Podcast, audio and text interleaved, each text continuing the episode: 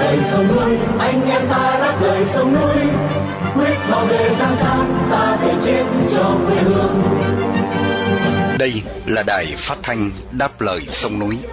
Tiếng nói của những người việt tha thiết với tiền đồ tổ quốc và hạnh phúc của toàn dân do lực lượng cứu quốc thực hiện. Phát thanh mỗi ngày từ 7 giờ 30 đến 8 giờ tối, giờ Việt Nam, trên làn sóng ngắn. 9.670 km chu kỳ.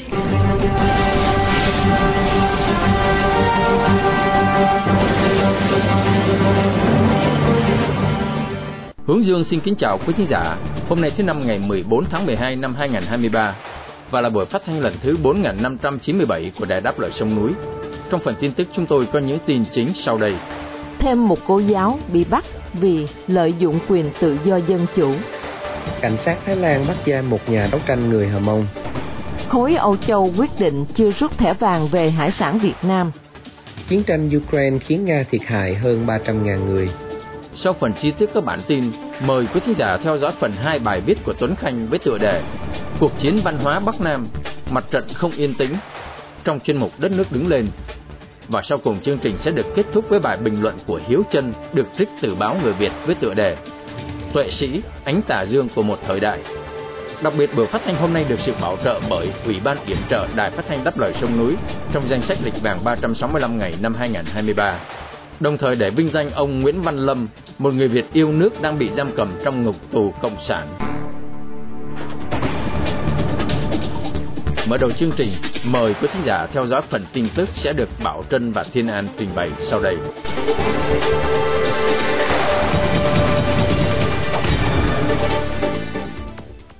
Công an tỉnh Thanh Hóa vào ngày 13 tháng 12 đã bắt giam 3 tháng đối với bà Nguyễn Thị Xuyến, 49 tuổi, ngụ tại xã Lộc Minh, huyện Hậu Lộc, với cáo buộc lợi dụng quyền tự do dân chủ để chống phá nhà nước.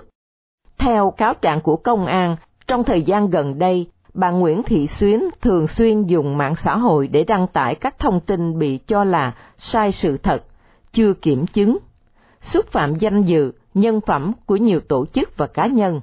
Tuy nhiên, công an Thanh Hóa không nêu cụ thể đó là những tin gì và xúc phạm đến ai. Cần biết bà Xuyến từng là giáo viên cấp 2 ở xã Ngư Lộc, huyện Hậu Lộc. Vào đầu năm nay, trường trung học Ngư Lộc đã chấm dứt hợp đồng làm việc với bà Xuyến, dựa trên kết quả đánh giá quá trình giảng dạy của bà. Bà Nguyễn Thị Xuyến trước đây từng đứng ra tố cáo ông Nguyễn Thái Sơn, hiệu trưởng của trường trung học Ngư Lộc.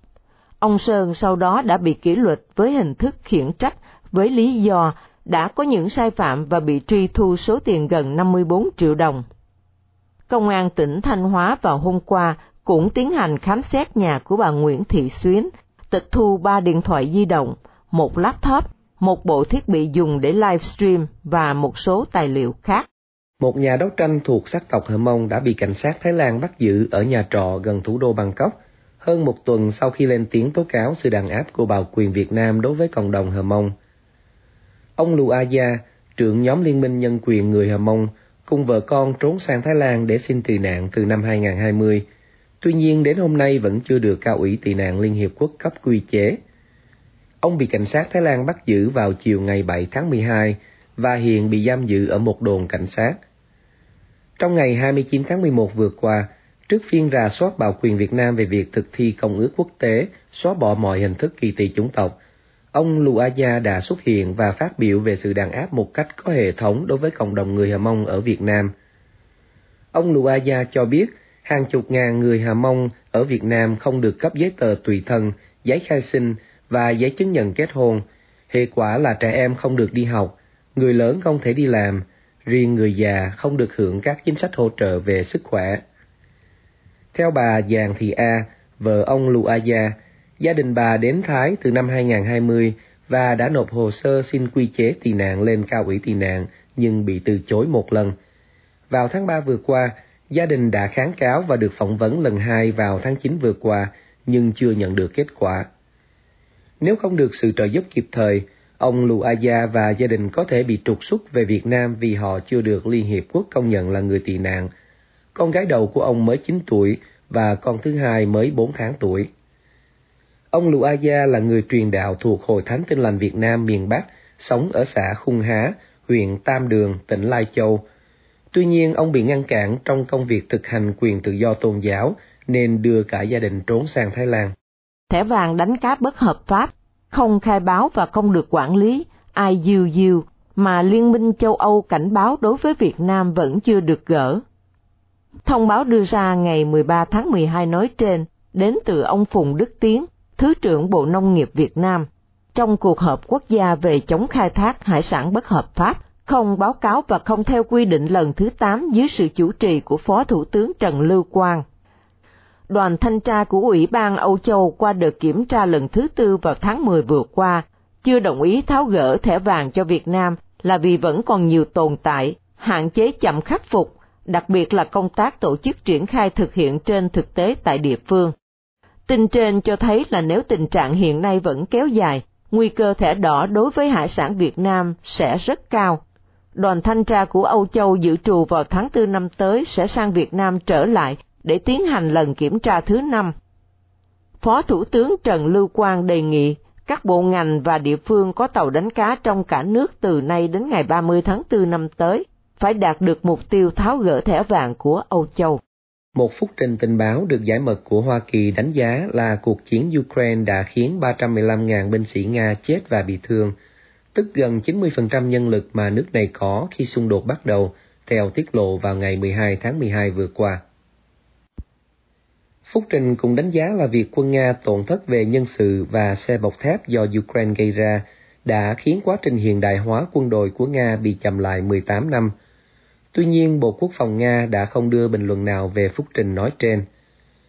Cần biết là giới chức Nga luôn tuyên bố những ước tính của Tây phương về số người Nga thiệt mạng trong cuộc chiến đã bị phóng đại quá mức và hầu như luôn đánh giá thấp những tổn thất của Ukraine mà các quan chức Nga cho rằng là rất lớn. Phúc trình tình báo Mỹ mới được giải mật đánh giá là Nga bắt đầu cuộc xâm lược toàn diện vào Ukraine vào tháng 2 năm ngoái với 360.000 binh sĩ. Kể từ đó, 315.000 binh sĩ đã bị tử trận hoặc bị thương, tương đương với 87% quân số. Những tổn thất nói trên là lý do khiến Nga buộc phải nới lỏng các tiêu chuẩn tuyển dụng, phải tuyển mộ tù nhân và thường dân lớn tuổi để triển khai ở Ukraine. Phúc Trình cho biết thêm là quân đội Nga chỉ còn lại 1.300 xe bọc thép trên chiến trường và đang phải tăng cường cho lực lượng này bằng xe tăng T-62 được sản xuất từ, từ những năm 1970. Ngược lại, ước tính số thiệt mạng của phía Ukraine là gần 70.000 người, tuy nhiên con số thực tế này có thể cao hơn nhiều.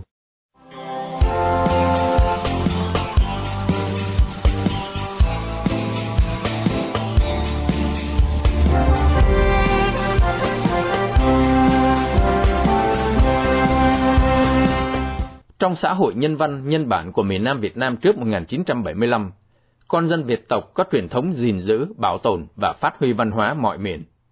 Ngược lại, sau khi cưỡng chiếm miền Nam Việt Nam và thống nhất địa lý đất nước, Cộng sản Việt Nam lập tức áp đặt một ách thống trị hoàn toàn vô đạo vô tri qua việc bóp chặt và không cho kế thừa phát triển văn hóa của miền Nam, dẫn đến sự tăm tối trong tiếp nhận của nhiều thế hệ thanh niên sau nội chiến. Để tiếp nối chương trình phát thanh tối này, trong tiết mục Đất nước đứng lên. Kính mời quý thính giả tiếp tục theo dõi phần 2 bài viết của Tuấn Khanh với tựa đề Cuộc chiến văn hóa Bắc Nam, mặt trận không yên tĩnh, được đăng trên Tuấn Khanh blog qua sự trình bày của Khánh Ngọc.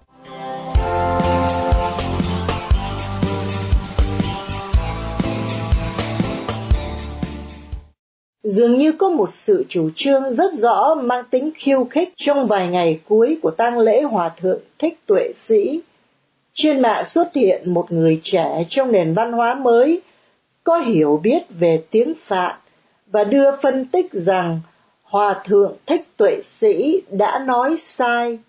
Sự lên giọng đúng thời điểm càng làm cho người ta hình dung rõ điều gì đang xảy ra. Điều anh ta nói không phải là tranh luận về triết học, mà tựa vào vài con chữ. Mục đích là giới thiệu mình uyên bác hơn hết nhưng thử nhìn lại ngay cả với sự hiểu biết vạn ngữ và phật giáo đó đó là chuyện chỉ có được từ khi văn hóa tín ngưỡng tự do từ miền nam lan sang miền Bắc và thôi thúc việc hiểu biết thêm nhiều thứ ngoài văn hóa của khối xã hội chủ nghĩa. Trong đó có tiếng Phạm và triết học Phật giáo. Bởi trước năm 1975, Phật giáo miền Bắc cũng lặng lẽ như miếu đền thờ cúng cầu an, chứ không có một giá trị Phật giáo xiển dương như trong miền Nam, và điều kiện để dễ dàng học hỏi tiếng Phạn thì cũng không có. Việc phô trương hiểu biết đó có thể là một ví dụ điển hình của danh xưng và học thức hôm nay. Ở miền Nam trước đây thật khó khăn để được gọi tên là một dịch giả hay người chuyển ngữ, nhưng thời đại mới hôm nay thì bất kỳ người nào học ngoại ngữ cũng dễ dàng trở thành một dịch giả, bởi đơn giản không cần nền văn hóa, người ta chỉ cần dịch được từ, dịch được câu là đủ để xưng danh. Người trẻ tham gia phản biện về tiếng Phạn đó có thể đã 10 hay 20 năm học biết giỏi tiếng Phạn, nhưng chắc chưa từng có cuộc đời đọc qua hàng chục bộ kinh bằng tiếng Phạn, tiếng Trung Quốc, tiếng Nhật, tham khảo với các bậc đại sư các nước để suy tư nghiền ngẫm về nó nhằm chuyển ngữ đúng với tinh thần triết học Phật giáo và sao cho thật gần, hợp lẽ với người Việt Nam, vượt qua rào cản thô thiển và đơn giản của chuyện dịch câu từ nước ngoài.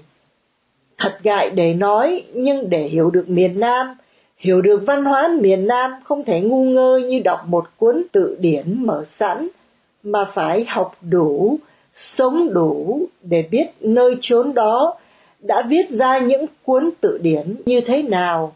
Đó là chưa nói riêng về Phật học hay tiếng Phạn. Đốt một ngọn đèn để xưng danh là cách làm quen thuộc, nhất là vào lúc thời sự tập trung. Ngọn đèn càng cao quý, tên người đốt sẽ được nhắc muôn đời. Trong khoái cảm bệnh hoạn đã mưu tính, đốt một sự nghiệp đã lừng lẫy trên thế giới, được khắp nơi trân trọng như thầy tuệ sĩ hay đốt ngọn đền Artemis thì cũng một đích đến như nhau.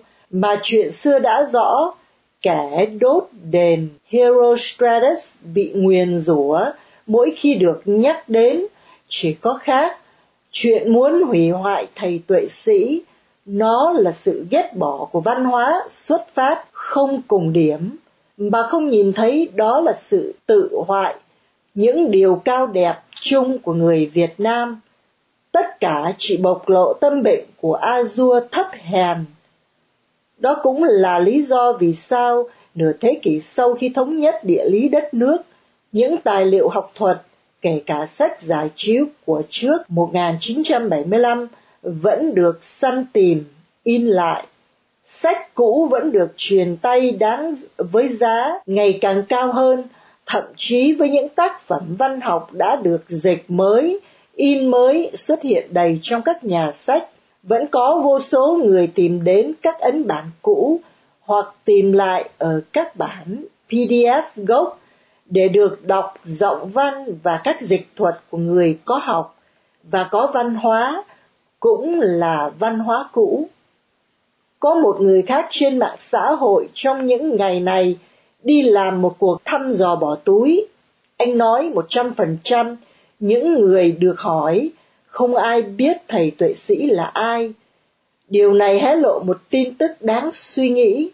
Sự kiểm duyệt và bóp nghẹt thông tin mà giáo sư Mạc Văn Trang mô tả là có thật và cũng không biết vui hay buồn khi những người lớn lên sau năm 1975 nói mình không biết thầy tuệ sĩ là ai, như cuộc thăm dò nói. Nhưng tên tuổi hay những điều thị phi của những người bán hàng online dạy làm giàu tiêu biểu lúc này, họ đều thuộc nằm lòng. Trên đời này làm gì có đường, người ta đi mãi cũng thành đường thôi. Lỗ Tấn có nói, vực sâu hay núi cao là do mỗi người tự quyết chọn để đi tới bằng con đường của mình phỉ báng hay trân trọng hiểu biết hay ngu dốt thì tùy theo giáo dục và văn hóa mà con người tự do sẽ tìm thấy ngã đường mình phải bước và trên ngã đường được chọn vươn vai đứng dậy để nhìn thấy nhau cùng là người Việt Nam trên một đất nước giàu có văn hóa, không dị biệt bằng chính trị. Đó luôn là lựa chọn của người trí thức. Quý thính giả đang nghe chương trình phát thanh Đáp lời sông núi do lực lượng cứu quốc thực hiện từ ngày 15 tháng 5 năm 2011. Thính giả khắp nơi có thể nghe chương trình phát thanh trên YouTube, Facebook và website radio đáp lời sông núi.com. Thính giả tại Hoa Kỳ có thể nghe đài qua số điện thoại 1 425 585 1550 hoặc 1 605 781 9802. Sau đây, kính mời quý thính giả thưởng thức nhạc phẩm Vẫn còn đây các con của mẹ, nhạc và lời của nữ ca sĩ Nguyệt Ánh, được trình bày bởi Nguyệt Ánh và cố ca sĩ Việt Dung.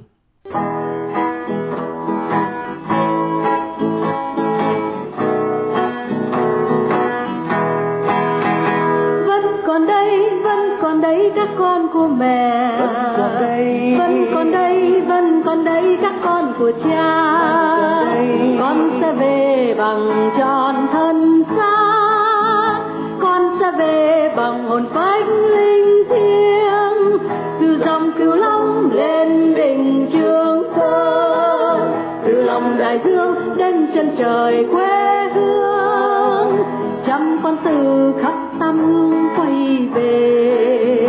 Như ngày nào cùng bọc mẹ ra đi, vẫn còn đây, vẫn còn đây giống dân tiên giờ. Vẫn còn đây, vẫn còn đây cháu con lạc long. Năm mươi người cùng mẹ lên núi, xây bưng biển lập khu chiến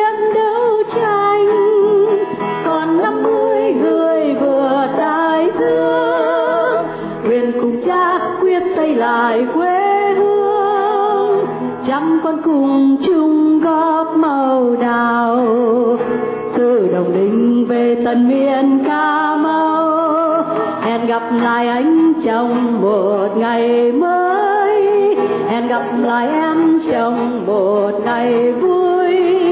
Là ngày giải phóng nước non giang người, là ngày hạnh phúc, thanh bình ngàn nơi hẹn gặp mẹ cha trong ngày hội lớn. Hẹn gặp lại nhau trong ngày việt nam. Là ngày giải phóng nước non giang người là ngày hạnh phúc, thanh bình ngàn nơi. Vẫn còn đây, vẫn còn đây giống dân tiên giờ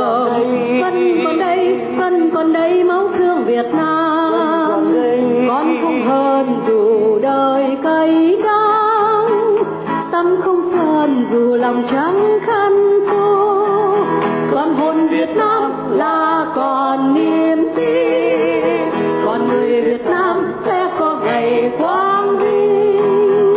Trong đêm trường phúc săn mặt trời mai bình minh về rồi việt nam ơi.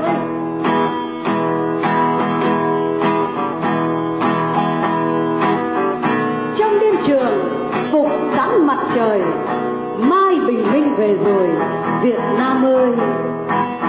Hẹn gặp lại anh trong một ngày mới. Hẹn gặp lại em trong một ngày vui. Là ngày giải phóng nước non dạng người là ngày hạnh phúc thanh bình ngàn nơi. Hẹn gặp mẹ cha trong ngày hội lớn.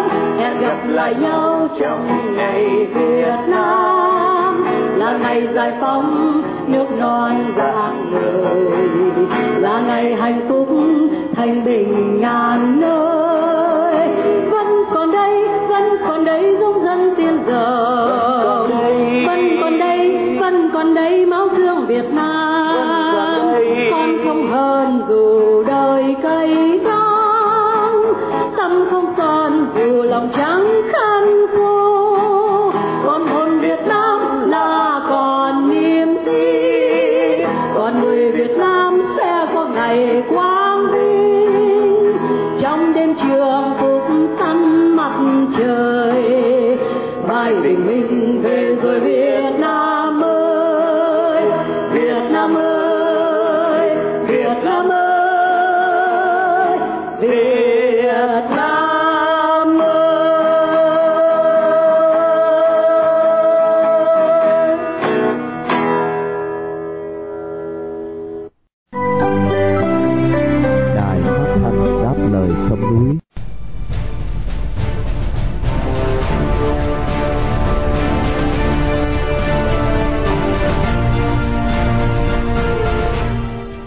thiền sư, tư tưởng gia, tuệ sĩ, cũng như các nhạc sĩ Phạm Duy, Trịnh Công Sơn, thành tựu tỏa sáng được nhờ nền văn hóa và giáo dục khai phóng của Việt Nam Cộng Hòa. Trách nhiệm của các thế hệ Việt Nam tương lai là lật đổ độc tài và tiếp nối truyền thống văn hóa và giáo dục khai phóng đó. Mời quý thính giả đã đáp lời sông núi nghe phần bình luận của Hiếu Trân được trích từ báo Người Việt với tựa đề Tuệ sĩ ánh tà dương của một thời đại sẽ được Nguyên Khải trình bày để kết thúc chương trình phát thanh tối nay.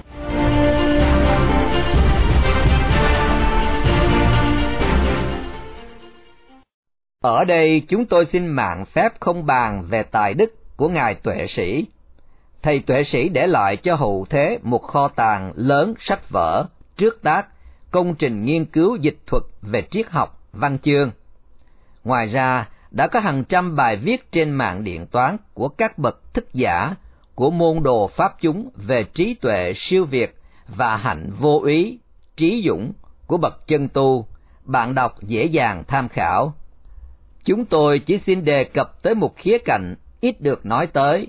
Thời đại, xã hội đã hun đúc nên một con người xuất chúng như thầy tuệ sĩ, một nhà Phật học, nhà thơ, một người tù thế kỷ bất khuất trước bản án tử hình, sau đổi thành án chung thân mà chế độ đã gán cho thầy vào đầu thập niên 1980. Con người là sinh vật xã hội trí tuệ, tâm tính của một người có phần do thiên phú, do huyết thống, nhưng phần lớn là do ảnh hưởng của xã hội, của thời đại mà người đó sống. Thông qua tác động của giáo dục, văn hóa và các mối giao tiếp. Tục ngữ đã nói, ở bầu thì tròn, ở ống thì dài, tròn hay dài đâu phải là nghiệp số nhất thành bất biến. Nói theo từ ngữ của nhà Phật, nếu phần thiên phú là nhân, thì môi trường xã hội là duyên để tạo nên quả. Không gặp duyên lành hay môi trường thuận lợi, thì nhân tốt cũng khó thành quả ngọt. Cũng như nhiều bậc kỳ tài thuộc thế hệ vàng của miền Nam Việt Nam trước 1975, thầy tuệ sĩ sinh năm 1943 hoặc là 1945 lớn lên trong không khí tự do, dân chủ mới manh nha. Tuy chưa hoàn thiện, nhưng những quyền tự do căn bản minh định trong Hiến pháp Việt Nam Cộng Hòa 1967, cùng với nền giáo dục dân tộc, nhân bản và khai phóng, đã tạo ra môi trường thuận lợi để phát triển tài năng và phẩm giá con người. Tự do tư tưởng, tự do học thuật không bị gò bó vào một học thuyết một chủ nghĩa cứng nhắc, cho phép các bậc thức giả tìm tòi, nghiên cứu kho tàng trí tuệ của nhân loại, chắc lọc những tinh túy đem về phục vụ khai dân trí. Từ đó, chúng ta có những bậc trí thức thông kim bát cổ, tự do đàm luận, trước tác mà không sợ hãi.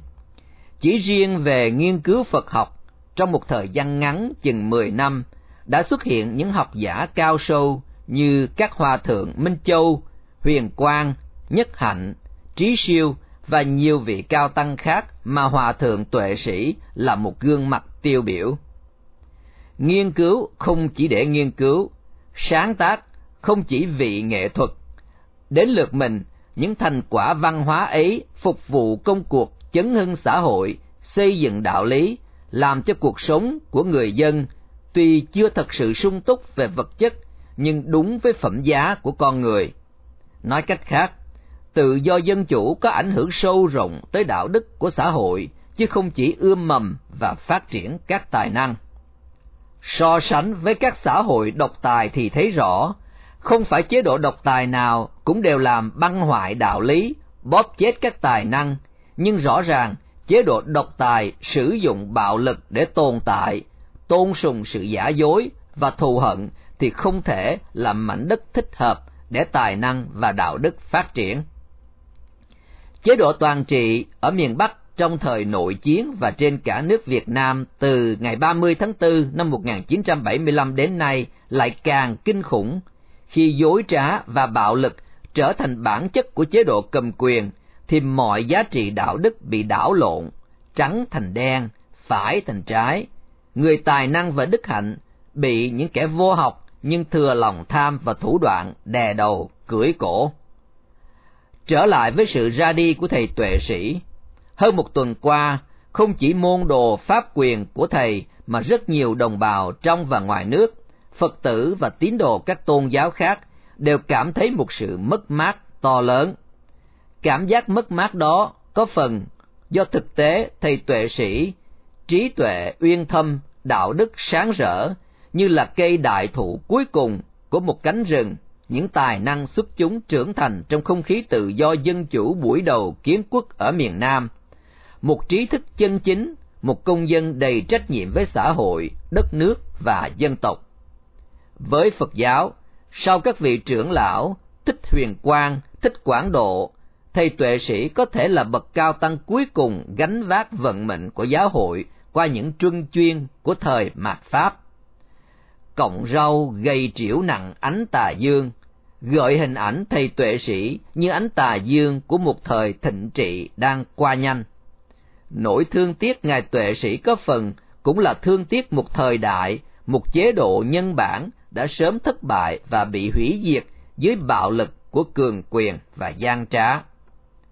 Khi ánh tà dương tuệ sĩ vụt tắt, nhiều người vẫn hy vọng hàng ngàn hàng vạn tăng sĩ Phật giáo đang âm thầm chuyên tâm tu tập, chờ cơ hội đóng góp thiết thực cho đạo Pháp và dân tộc, nối gót chư tổ chấn hưng Phật giáo và từ đó chấn hưng đạo lý của cả dân tộc. Nhưng chúng tôi không cảm thấy lạc quan như vậy. Nửa thế kỷ qua, đất nước chìm trong chế độ toàn trị nghiệt ngã nhất chưa từng có trong lịch sử. Không chỉ Phật giáo mà gần như toàn bộ hệ thống giá trị đạo lý đều đã bị phá hủy hoặc lũng đoạn trong một xã hội tôn sùng bạo lực và gian trá.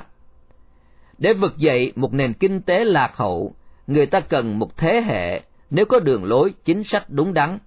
Nhưng để chấn hưng tinh thần và đạo đức của một dân tộc thì cần nhiều hơn thế, cần nhiều thế hệ với những nỗ lực vô cùng lớn trong một xã hội thật sự tự do dân chủ và nhân bản. Bao giờ đất nước ta có một thể chế tự do dân chủ như vậy, chúng tôi không biết, nhưng chắc hẳn sẽ không sớm như mong ước.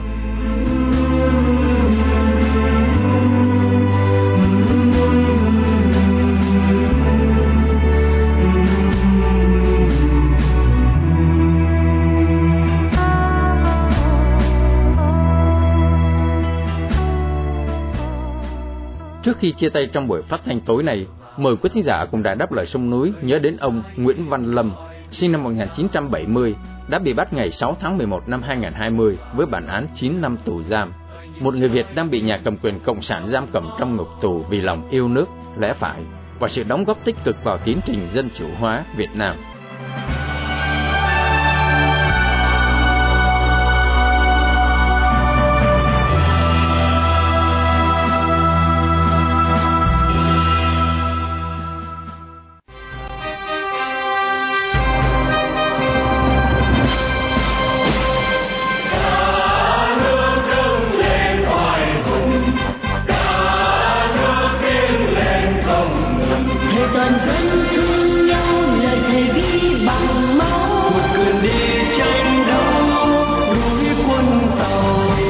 Chương trình phát thanh đáp lời sông núi hôm nay đến đây là chấm dứt.